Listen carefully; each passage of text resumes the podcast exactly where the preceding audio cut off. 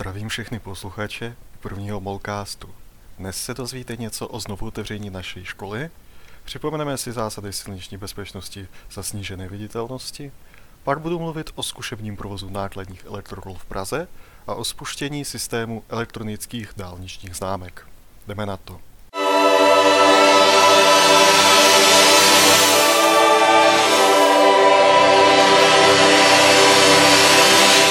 Molcast.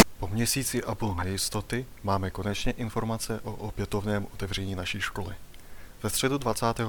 listopadu se do školy vrátili maturanti a praktickou výuku bude mít prezenčně i první A. Ostatní však nemusí čekat dlouho. Už tento týden by měl pes zaštěkat třikrát, což bude signálem pro rozvolnění protikovidových opatření. A pokud vše bude podle plánu, už příští pondělí bude zavedena rotační výuka. Studenti budou jeden týden chodit do školy a další týden se budou učit distančně, zatímco ve škole je vystřídá jiná skupina. Plnohodnotná výuka se obnoví, až bude vyhlášen druhý stupeň psa. Vzhledem k nepředvídatelnosti naší vlády si nikdo netroufá odhadovat, kdy to bude, ale mluví se o možném rozvolnění po novém roce.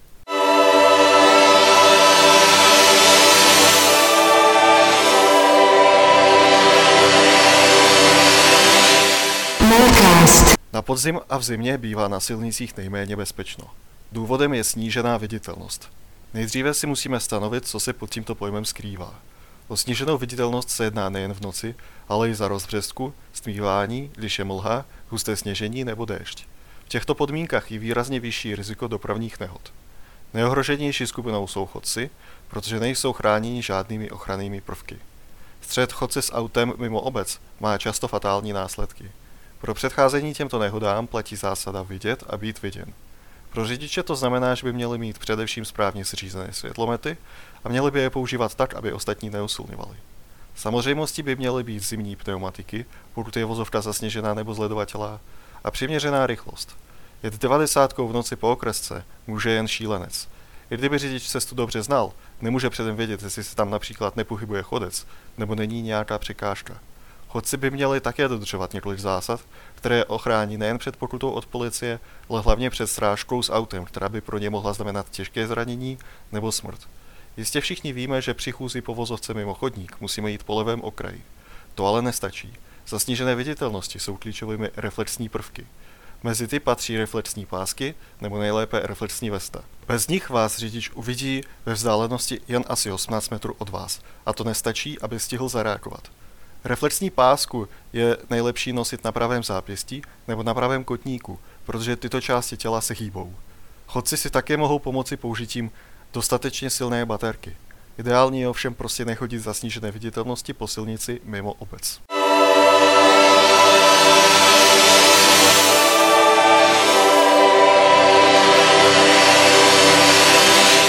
Molcast. Bezpečnostní nalejvárnu máme za sebou, teď se můžeme věnovat něčemu zajímavějšímu.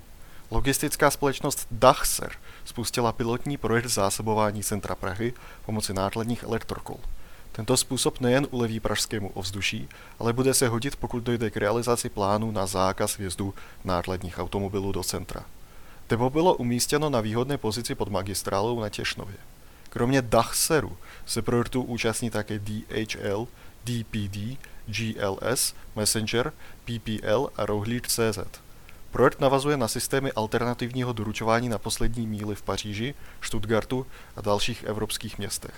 Pilotní provoz potrvá 6 až 8 měsíců. Používat se budou elektrokola značky Velotaxi Brink, které uvezou náklad odpovídající velikosti jedné europalety s maximální hmotnosti 250 kg.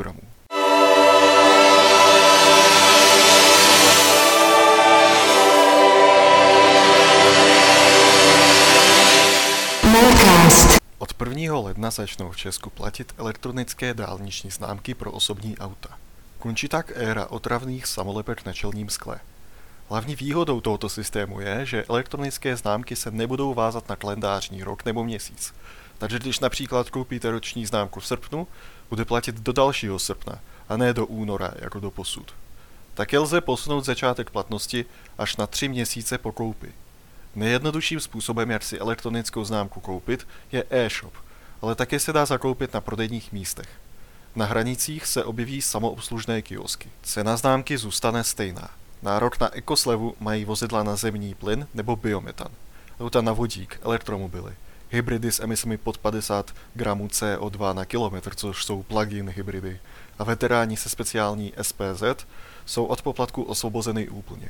Kontrolu známek budou provádět policisté a celníci pomocí speciálního systému Argos, který automaticky rozezná SPZ, kterou ověří v databázi.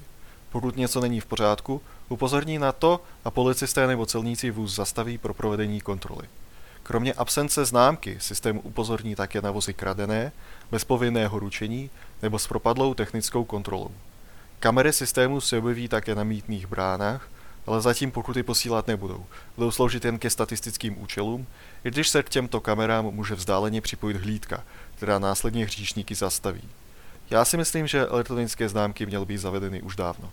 Například na Slovensku nebo v Maďarsku takový systém už dlouho funguje a osvědčil se.